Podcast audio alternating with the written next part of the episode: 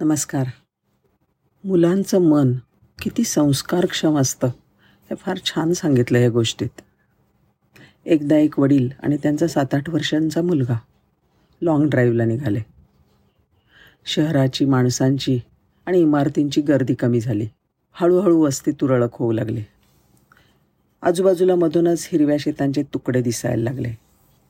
तेवढ्यात रस्त्याला लागूनच एक मोठं शेत लागलं. त्यांनी पाहिलं की एकटाच शेतकरी बैलांच्या नांगराने नांगरतोय.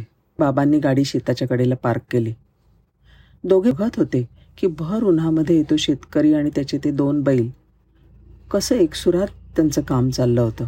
आजूबाजूला पाहिल्यावर त्यांना दिसलं की जवळच एका झाडाखाली त्यांनी काही सामान ठेवलं होतं आणि झाडाच्या फांदीवर आपला सदरा अडकवलेला होता. तो टांगलेला शर्ट बघताच मुलाचा खोडकरपणा जागा झाला. सात आठ वर्षाचाच मुलगा तो. बाबा ते सदऱ्याच्या खिशामध्ये मी आता एक एक दगड ठेवतो. जेव्हा तो शेतकरी सदरा घालेल आणि खिशात हात घालून दगड पाहिल ना तेव्हा बघा कशी मजा येईल. कसं आपल्याला शोधेल चिडेल आणि आपण तर त्याला दिसणारच नाही. कशी फजेती होईल. चला बघूया. बाबांनी ऐकून घेतलं आणि म्हणाले हो चालेल की. अगदी कबूल. पण तुझ्या कल्पनेमध्ये मी एक लहानसा बदल सुचवतो बघ. त्या दगडाच्या बरोबर ना त्याच्या खिशात आपण शंभर शंभर रुपये पण ठेवूया.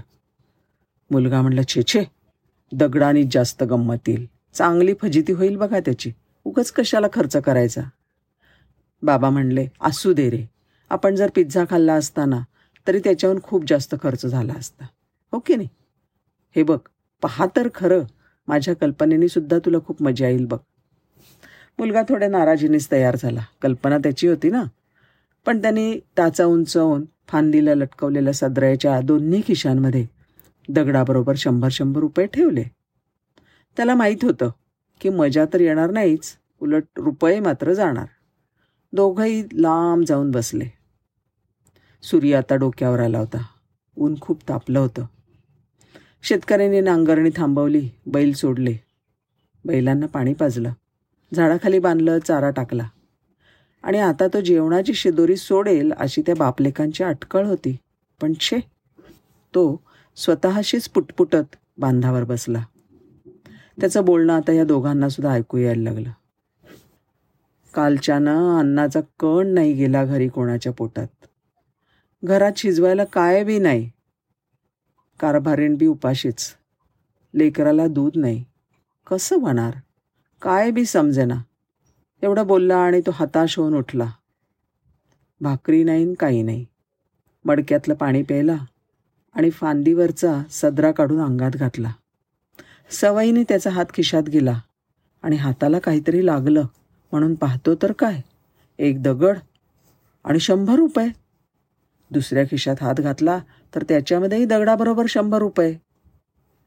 ते पाहिल्याबरोबर त्याच्या चेहऱ्यावरची उदासीनता नाहीशी झाली. चेहरा उजळला आणि स्वतःशीच बोलायला लागला अरे देवा आता या पैशानं मी धान आणीन कारभारणीकडं देईन आणि ती रांधून आम्ही पोटभर जेवण करू. लेकराला बी दूध मिळेल लेकरू पण खुश होईल. आणि आकाशाकडे बघत तो बोलू लागला देवा कोणाच्या रूपानं तू माझ्यासाठी एवढा त्रास घेतलास रे?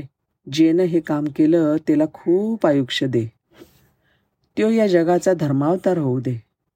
देवा ही सारी तुझी दया रे दया. मी आज भरून पावलो. हे सगळं बोलणं तो लहान मुलगा अवाक होऊन बघत होता ऐकत होता. त्याने ठेवलेल्या पैशामुळे तो आणि त्याचे बाबा देवासारखे झालेत हे समजल्यावर त्याला खूप भरून आलं. तो हमसा हमसून रडायला लागला. आपल्याला असं काय होतं हे त्यालाच कळत नव्हतं.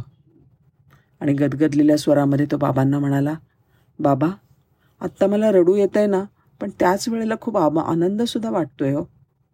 दगडाबरोबर पैसे ठेवण्याची तुमची कल्पना किती बरोबर होती हे मला आत्ता कळते खूप खूप छान झालं हो. त्याचे बाबा म्हणले आज की नाही माणुसकीचा एक धडा तू शिकलायस. कुणाची सुद्धा क्रूर थट्टा गंमत म्हणूनसुद्धा नाही करू रे कधीच. दुसऱ्याला मदत करताना त्याला ओशाळं वाटणार नाही याची जरूर काळजी घ्यायला पाहिजे. मदत केली ना की जो मदत करतो त्याचा फायदा जास्त होतो बरं का? एकतर स्वतःला समाधान आनंद मिळतो ते झालंच. आणि शिवाय या आशीर्वादांचा भरभरून वर्षा होतो. ऐकलेस ना तू त्या शेतकऱ्याचे शब्द? त्याचा आशीर्वाद देवाघरून आलाय आणि तो खरा होणार आहे बरं का? खरंच की? हे मला समजलंच नाही. मला आनंद मिळतोय आणि मला आशीर्वाद सुद्धा मिळतोय. एकावर एक फ्री धन्यवाद.